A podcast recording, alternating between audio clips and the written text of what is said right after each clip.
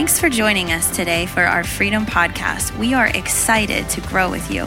Today, you will hear a message from the life changing Word of God. We hope this podcast adds value to your everyday life. If you want to find out more about this ministry, visit our website at wearefreedomlife.com. Welcome to freedom.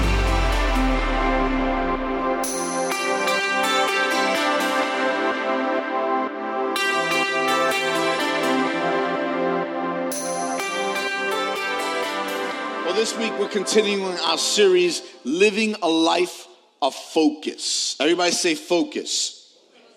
Focus is very important because focus is it, it directs our lives in a specific direction, right? So when you're focused on something, you have to realize that that's the direction you're headed. If you focus on a certain area of your life, that's the way you're to look, that's the lens you're to see all of life through, right? So how many of you remember the Titanic? You remember the story of the Titanic? I don't want to go into the storyline of it, but the biggest part of the Titanic was we saw a bit of the ice on the top, but the bulk of it was under the what? The surface in the water, right? And so I wanted to kind of talk a little bit about that because just as the sinking of the Titanic, spoiler alert, uh, is reality, sadly, Every day in our country, hearts are breaking and lives are being destroyed because of what lurks beneath the surface. What lurks beneath the surface. So, in our hearts, we desire to do the right thing, but we often come into compromising situations that cause us to lose focus. So, uh, let me ask you this question Where is that place we call the heart? Where is that place? We call the heart. Many of us would do this, you know, we you know, we would put our hand on our heart and we say this is where our heart is located. Yeah. That may be where your physical heart is located. But the the, the gospels and the the Bible itself is not a medical book per se. So when it talks about the heart, we got to realize it's not just talking about her physical. In fact, most of the time it's not, if ever right? It's talking about a different kind of heart. We know that the heart is an organ in our chest. We get that. We know that the heart is definitely talked about in the Hallmark channel. Come on, somebody. Apparently, our heart calls onto something. Or in some sort of Christmas time, it's about the heart. Everybody say, the heart. You gotta say it like that. Say, the heart right? Because we kind of look at it like a hallmark thing, right? Oh, it's the heart. Follow your heart. Friends, can I tell you, don't follow your heart. Follow the word of God. Because your heart is deceitful sometimes, isn't it? It's not that you're a bad person per se. You could be a good person, but your heart will pull you a different direction. So when, when the Bible talks about the heart, it talks about the heart in different ways. The heart is a biblical concept. The heart is what's talked about throughout Scripture. So let me point some areas of Scripture. Would you mind if I talk a little bit about Scripture here on this Sunday morning? The book of Genesis talks about the heart. The book of Genesis said that God saw that the wickedness of man was great on the earth and that every imagination and thoughts of his heart was continuously evil. Genesis. Deuteronomy, we find that the Lord said, if we search for him with all of our heart, that we should love the Lord with all our heart, soul, and strength. Deuteronomy. We look at Joshua. Joshua told the people to destroy the idols among them and turn their heart to the Lord. In Samuel, we see that the Lord said to Samuel, Don't judge by his appearance or height, for I have rejected him. Talking about Saul. The Lord doesn't make decisions the way you do. How many are grateful for that? But then it says, People judge by outward appearance, but God looks at the heart. In Proverbs, it says, Trust in the Lord with all your wallet. No, it doesn't say that. Doesn't say that. Some of you like, That's not what it says. No, it says, trust in the Lord with all your heart and lean not in your own understanding, right? Also says, a cheerful heart is good medicine. but a broken spirit saps personal strength. Isn't that good? It also says in Proverbs, he that trusts his own heart is a fool. Hello. Did I just read that? That's from Proverbs, and not me. You got a problem, take it up with Solomon and Jesus. Monday through Friday and then Sundays. In Jeremiah, says the heart is deceitful above all things and desperately wicked. Matthew says, Jesus says that where your treasure is, there will your heart be also. Mark said, out of a person's heart, evil, evil thoughts take place. John tells us that Jesus tells us not to let our hearts be troubled. Have you gotten the clue yet? All right, one more. Romans says it is by believing in your heart that you are made right with God. What does that mean? It means that the Bible has something to say about your heart. The Bible has something to say about everyone's heart. And if you think the heart is not a big deal, you're sadly mistaken. I just went from Genesis all the way to Romans, didn't even cover the rest of the New Testament. But just to give you a sample that God cares about what's going on in this organ of yours. Because it's more than just a physical organ, what is the heart? So I have to ask you this question Where is that place we call the heart? Back to my original question What is the heart? The heart in the Bible was thought to be, watch this, a sort of control center. Think about it like that. Your heart is a control center from which all decisions are made. It's, it's that place where, where when you read in the heart in the Bible, it's about a place where your will and your attitude and your intentions, that's where they go and they hang out there. I'll dare say that the source of your thoughts and actions and words come from that place too. Come on, somebody say thoughts, actions, words. So when you have a thought or you have an action or you say something, you're like, where did that come from? I don't know where it came from. Right there. That's where it came from. That's where it came from. It came from deep inside, whether you realize it or not, it's coming from in here. So we have to get our heart right. And how do we get our heart right? But to focus and be careful who we give, what we give, and how we give our attention to certain things. Amen? Who's with me so far? Come on, if you agree with me, I preach shorter. Okay, I got a lot more hands now. Thank you. I, I now I know where you're at with me. All right. but it is a control center, isn't it? It's kind of where we gauge where we're going in our lives. And so we can talk about focus without talking about the heart. We absolutely can. Your heart is that control center. It's that place where where are you directing your life toward? If your heart is in this, when you try to go a different direction, you're going to go, ah, no, I want to do this. That's how come some of you are struggling with your job because your heart is somewhere else. This is why some of you are struggling with certain sins in your life because your heart is somewhere else. Right? The flesh and the spirit will always collide. Don't even don't even think for a moment that your flesh and your spirit are like patty cake, patty cake. Jesus is the man. They don't, they don't communicate like that. They are constantly in battle, the flesh and the spirit. They're constantly, why do you want to pray, but at the same time, you don't want to pray? Why do you want to read the Bible, but you don't want to read the Bible? Why do you have great intentions, but your intentions are wrong? Because the flesh and the spirit are constantly at war. Throughout the Bible, we look at a lot of examples, and I can go example after example. Uh, in the years of studying the scripture, I could, I could give you lists and lists of people that have issues with their heart. But for today, I want to look at two men. I want to grapple with these two men for just a few moments. Can we do that? I want to talk about their temptations and the sharp contrast between the two. When we look at one of them, one of them kept their heart focused on God and stood firm. The other allowed his heart to drift toward evil. There's so much in this, I didn't even take time to title this message. It's just part two. It's the same thought living a life focused. The first man, say this with me, is Joseph. Joseph, when we catch up with Joseph in Genesis chapter 39, he had been sold into slavery as a result of his brother's jealousy. Come on, haters gonna hate. After being transported to Egypt, Joseph is sold to a man named Potiphar, who's the head of Pharaoh's secret service. Yes, eagle has landed.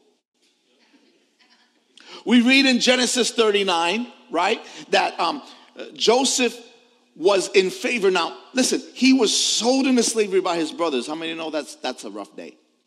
That's a bad day. Joseph pressed on. When he landed in this position because he did some things right. But watch this. The Bible tells us in Genesis 39, chapter, uh, chapter 39, verse 2, the Lord was with Joseph and he became a successful man serving in the household of his Egyptian master. Now, he wasn't in his homeland. You with me? Nor are you.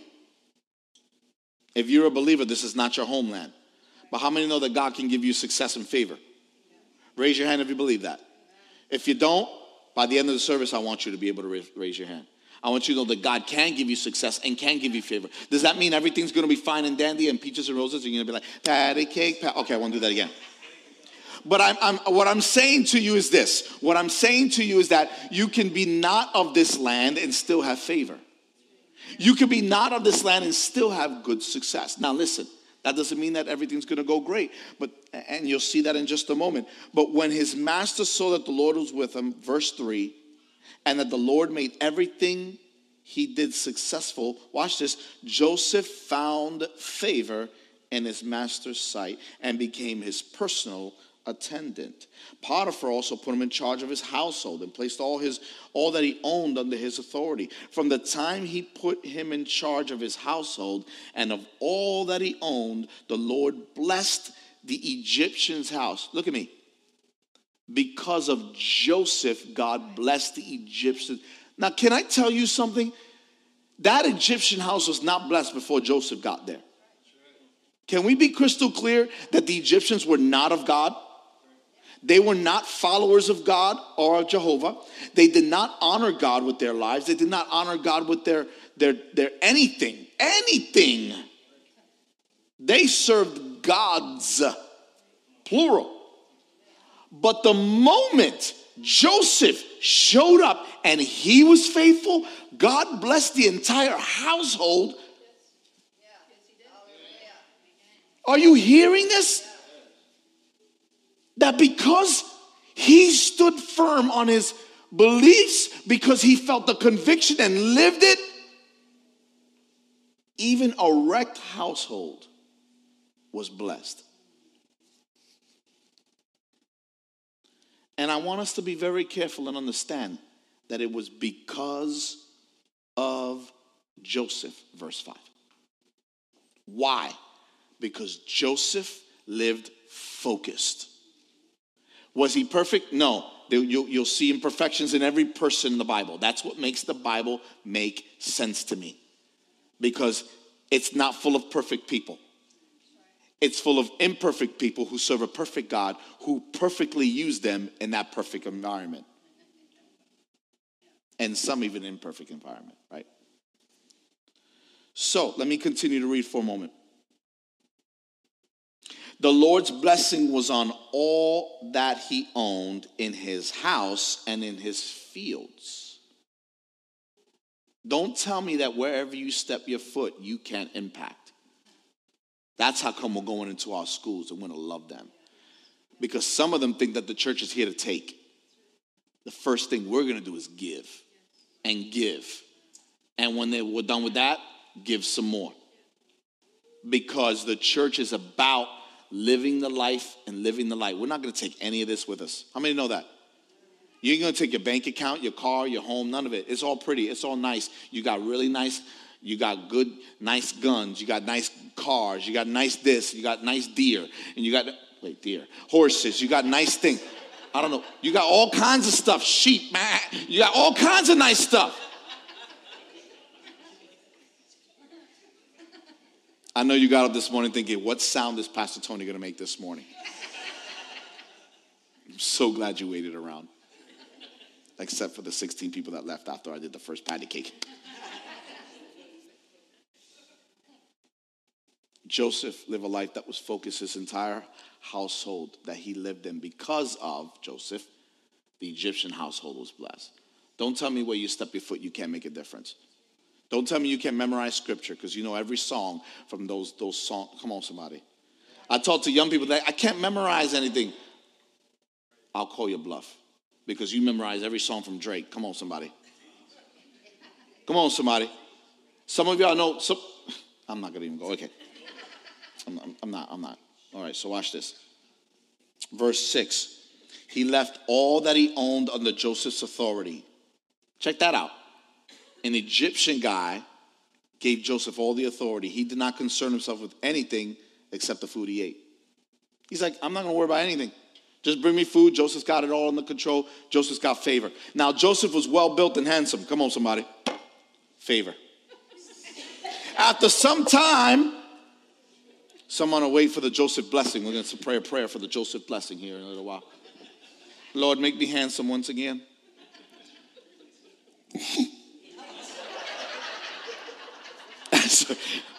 I heard my wife laugh. That was good. I was. You got me, babe. Thank you. Now the internet knows. Okay, so. Got me. After some time, his master's wife looked longingly. This is the Christian Standard Bible. Looked longingly. That's the way your wife should look at you, man longingly. I don't know what that means, but I know what it need, what it meant in the original.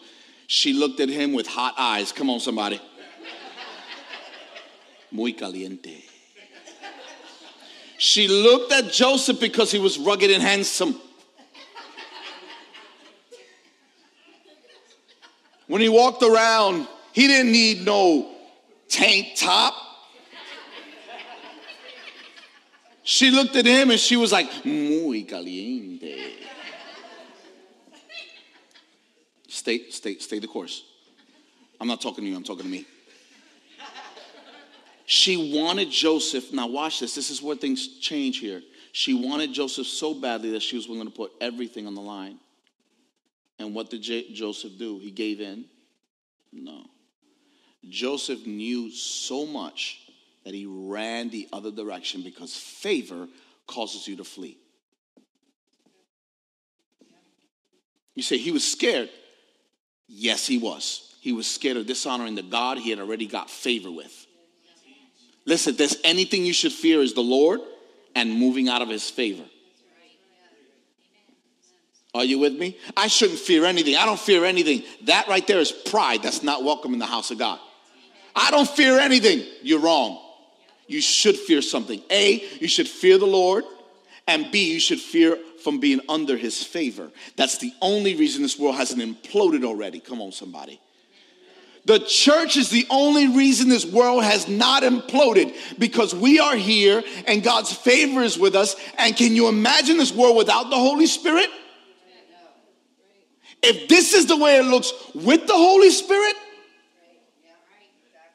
with the believers, with believers praying. This is the way the world looks. Can you imagine without us?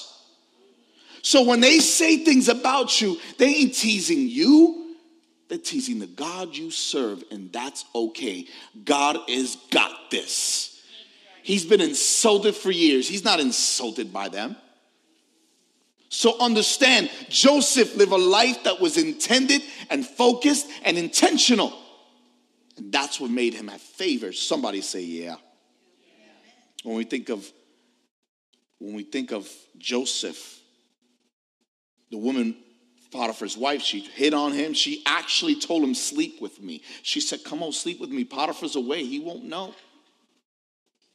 But he refused. And he said, How could I do such a thing? And he ran the other direction. There's a lot more dialogue, but for the lack of time here, she kept chasing him, Sleep with me, sleep with me. And he said, No, I can't do that. And then she tore his garment and held on to it. And he ran the other Come on, you got to seriously be running for her to, her to tear your garment. He was running hard and she was grabbing hard. Come on, somebody. Tore the garment, and then when she couldn't have her way, the venomous woman said, What? He tried to assault me.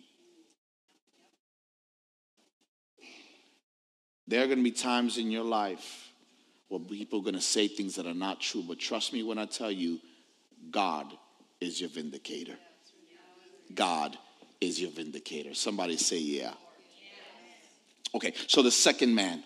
We talked about Joseph in 30 uh, uh in Genesis 39. Now we're going to talk about a second man, David, who was a man after God's own heart. But guess what? A lot of things happened in David's life that were not for God's heart. If you look at 2 Samuel chapter 11, David uh, was in the spring where the, where the, where the kings were marching out to war, and, and, and David was, sent Joab with his officials and officers and all of Israel, they destroyed the Ammonites and besieged Rabbah. And, and, but David remained in Jerusalem. Listen, when you're supposed to be at war, but you stay home, you let your guard down. Believers, we have to, we have to stay alert and understand we're always warring. Come on, somebody. We're always warring. So let me say this. When we think of David, we think of a shepherd, a giant killer, the king of Israel, someone that God said was a man after his own heart. Unfortunately, we think of this incident in David's life. Bathsheba was bathing, and some of you know the story. He was up there, and he's up there with his cup, his kingly cup, and he's up there, and he's just like, whatever. You know, and he's up there just hanging out. Maybe he's got, you know, a hostess cupcake. I don't know. He's got up there. That's not in the Bible. Maybe it's the uh, amplified version.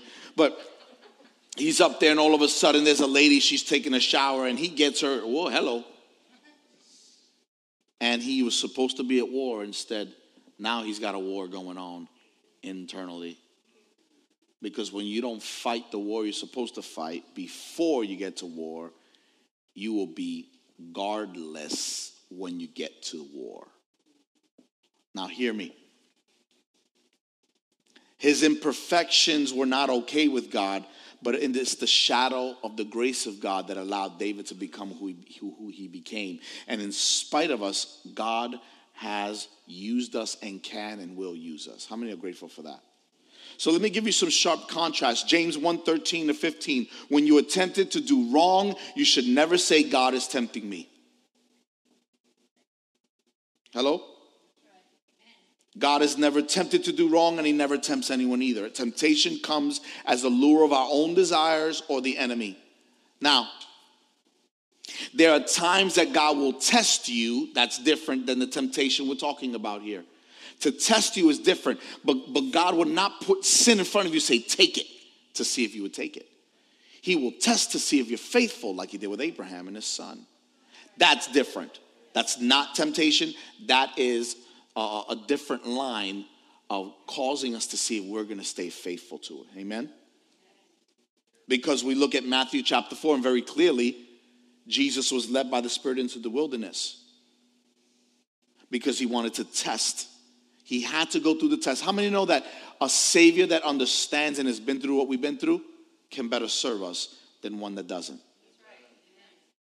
So when the Bible talks about some of the things that he's been through, he talks about how Jesus, there was temptations that Jesus went through that all of us go through. So he was tempted to understand, but not tempted to sin. There's a very big difference, right? And so some of you know the story. I, will just refer to it.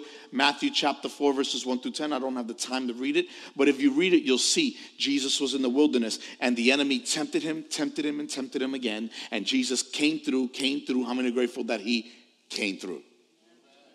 Right? So let me talk about the, the, the three focuses. Are you ready? Because I want to get right to this. Three focuses. Now, this is a lot of uh, context, and we put it all on one. So if you want to take a, a snapshot of this or get the notes later, if we consult the manual, if you didn't get a manual, a manual. Uh, it looks like this. If we consult the manual, we realize very quickly that the scriptures are very, is very clear that we have what's called, how do you say this in English? Weaknesses. We all have weaknesses. Joseph, watch this. The first thing I want to bring to the surface is that Joseph understood his weakness. Joseph understood that when he was confronted with temptation, if I hang around here long enough, something's going to go down. Listen, put me in a cupcake factory and tell me I can't have a cupcake. That's that's not of God. I can't handle that. Buttercream, what?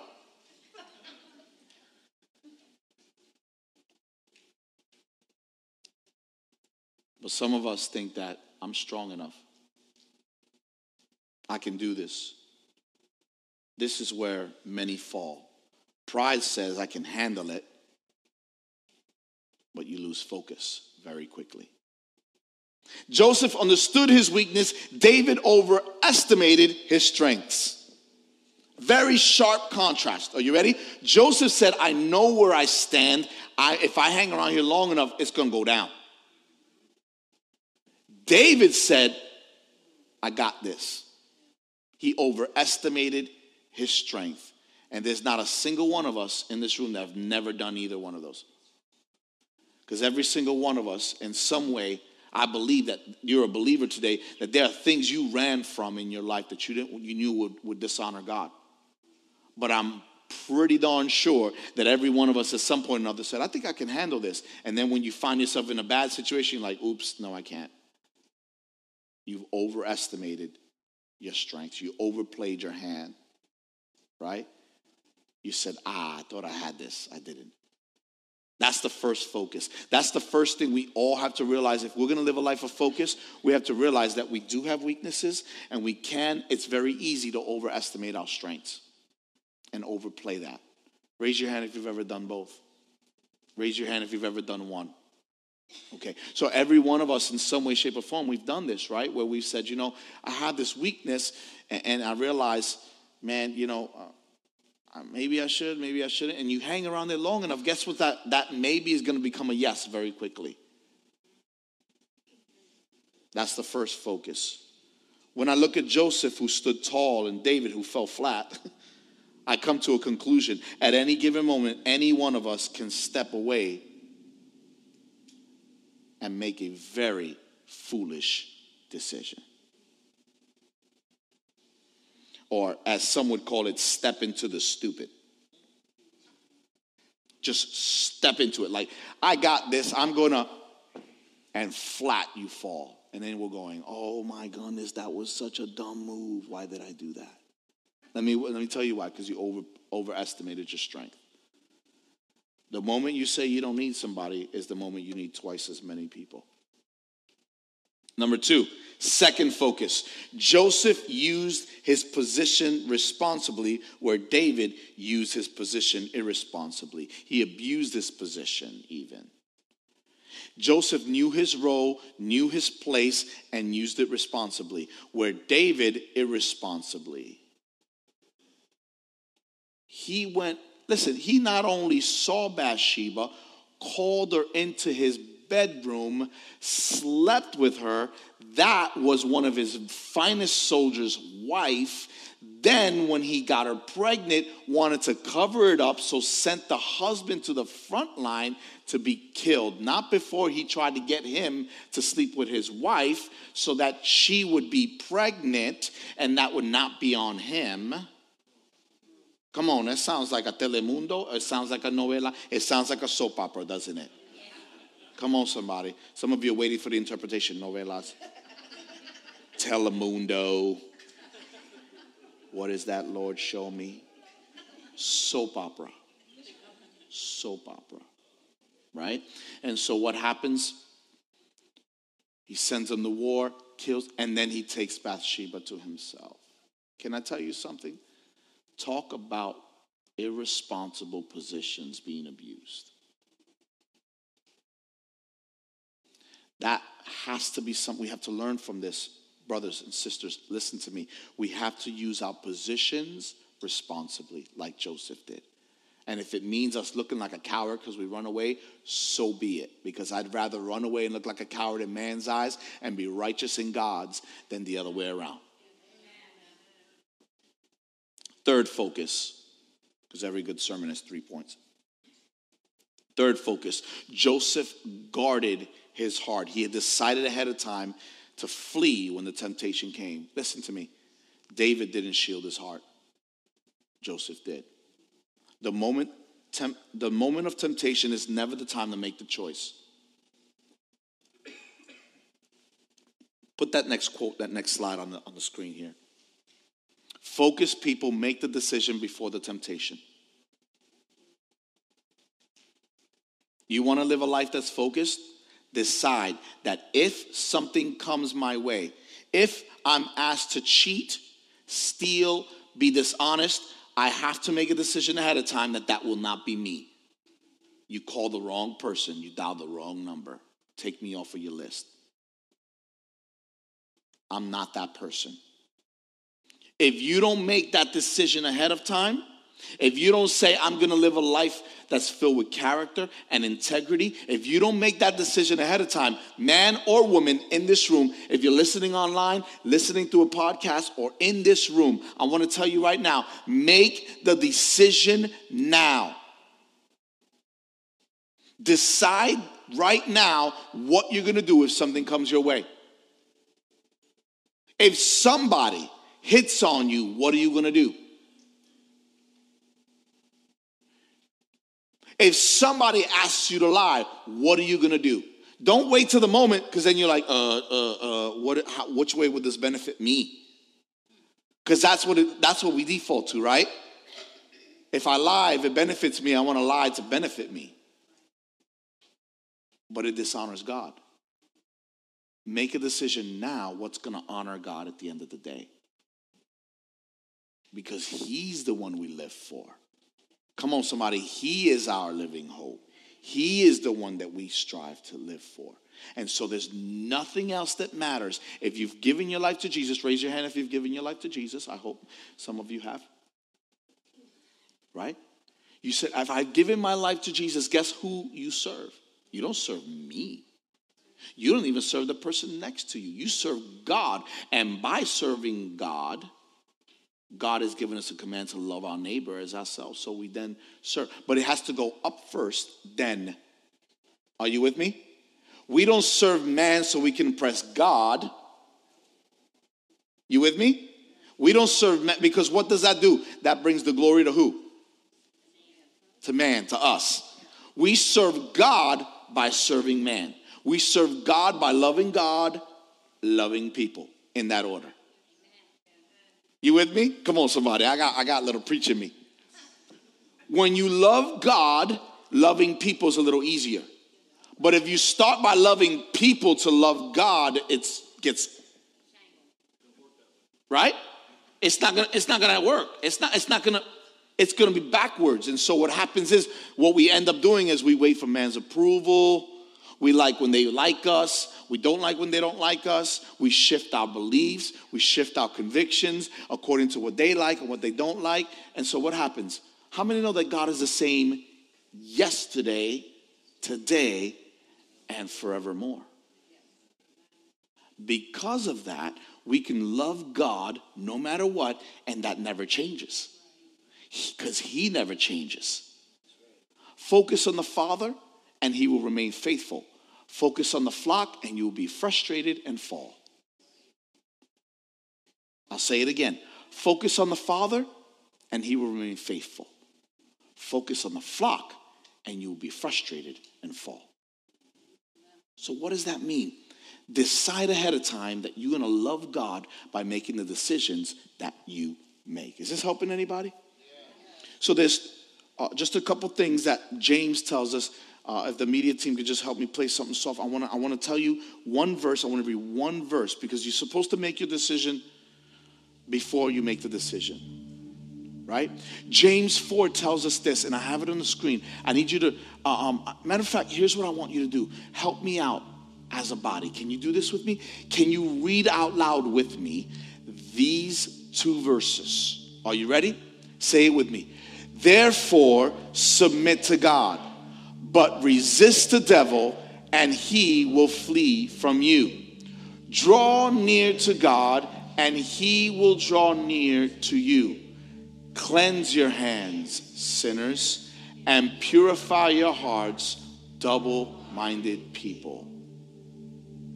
There's a lot mixed in that, isn't there? They call me a sinner, they call me double minded. This is not encouraging, Pastor. This is not good. But can I can we all agree if we look up at the screen and say we've all been all of that at some point in our life? So stop getting offended about stuff. You've been double-minded, you've been a sinner, you've been all these things. But you know what he says if you want to get out of that? Right there in the beginning. He opens with it. Submit to God, resist the devil, and draw near to God. Submit to God, resist the devil, draw near to God. It's really simple concept, but it takes effort to stay focused on the things that the Father has for you. How many of you, let me do a straw poll real quick with no straw. How many of you in this room have ever found yourself saying, you know, I find myself wanting to submit to God, resisting the devil, and drawing near? But it's really hard to do all three. How many ever felt like it's really hard to do all three? You're like, you know, some days I submit to God, but then the, then the enemy does something and I kind of fall into a trap of sin. Uh, guess what? The focus comes when we start realizing that you, in and of yourself, can't do this. It has to be a submission of our will.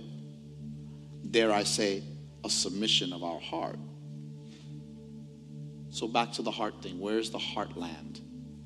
That control center that helps us to, to decide what we're going to submit to, what we're going to, who we're going to resist, and how we're going to do those. Because if you realize submitting to God, resisting the devil is not one and the same. It's actually two separate things that ultimately get you to that result. Because you have to you have to deliberately submit to God and deliberately say no to the enemy. That's what Joseph did. He resisted the devil in the form of sexuality with this woman. David, not so much. Both men, powerful men, both men used by God. How many realize that Joseph and David were both used by God? But they took their focus in different ways. And so have we. So I wanted to give an opportunity here this morning to say, you know what? As a people, are we going to just agree that He is the one that we live for? Amen? Worship team, come on up. And I want us to sing this song together for a moment. And I want us to close with this song. And we sang it earlier Living Hope. So here's what I want from you. Everybody else that's not the worship team, look right here, right here. Look at me. When we say submit to God, resist the devil, draw near to God, you know what that says? Not that, not my will be done, but thy will be done. You with me? Not my will, but thine be done. What made Jesus say John the Baptist was the greatest? What made Jesus say that John the Baptist was the greatest. You know what he made him say he was the greatest? Because he continuously decreased while God while God increased. Look at it like a tank, right? Half of it is this and half of it is that, right? What you have to realize is that what you have to do is take as much as of you out of that tank as possible and fill it with God. The problem is life breaks us sometimes and we leak. What we have to do is ask God to heal and refill. Heal and refill. There's nothing worse than going to start a lawnmower and you realize, I'm out of gas. You have a mission, you have a purpose. It's a pain in the butt. Now, that's not the worst thing. Because there's probably worse than that, right? I would say, you know, famine, world hunger. But I'm saying that's a frustrating thing when you're like you're focused and determined and you're ready to go and you 42 minutes later and you think, I probably should have figured out 40 minutes ago that I had no gas. But you went through the motions with no gas. You know what that is? That's a picture of us going through our lives without the power of the Holy Spirit actively alive in our lives. All we're doing is and we're wondering why we ain't started in the right direction. Some of you like, you should get a new lawnmower.